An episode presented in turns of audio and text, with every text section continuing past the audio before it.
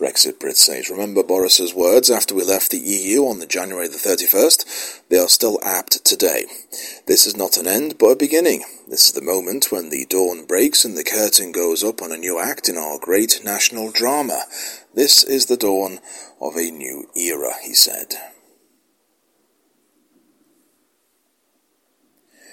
Highland Chief says, soon the end for the SNP, the choice's symbol, symbol. Vote Remain in the UK means Scott will be part of the new 660 billion trade deal with the EU.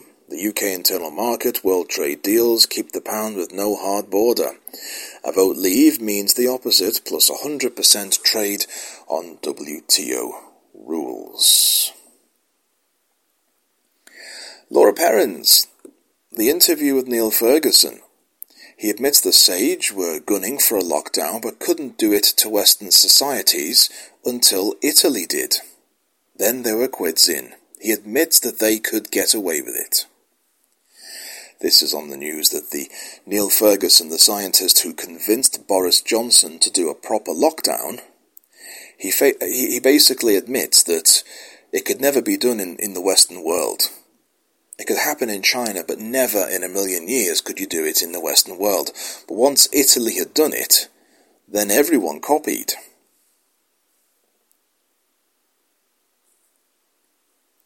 It really is sad. Delingpole says a German economist has said that the Great Reset will cause a crash worse than the 1930s. And Luke says, under lockdowns, we have surrendered so much of our humanity, we don't even realize just how diminished our lives are.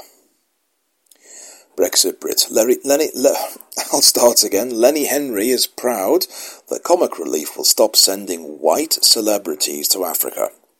He says British donations should be used for issues like representation, amplifying black voices and diversity, and investing in talent across Africa. How inclusive of him!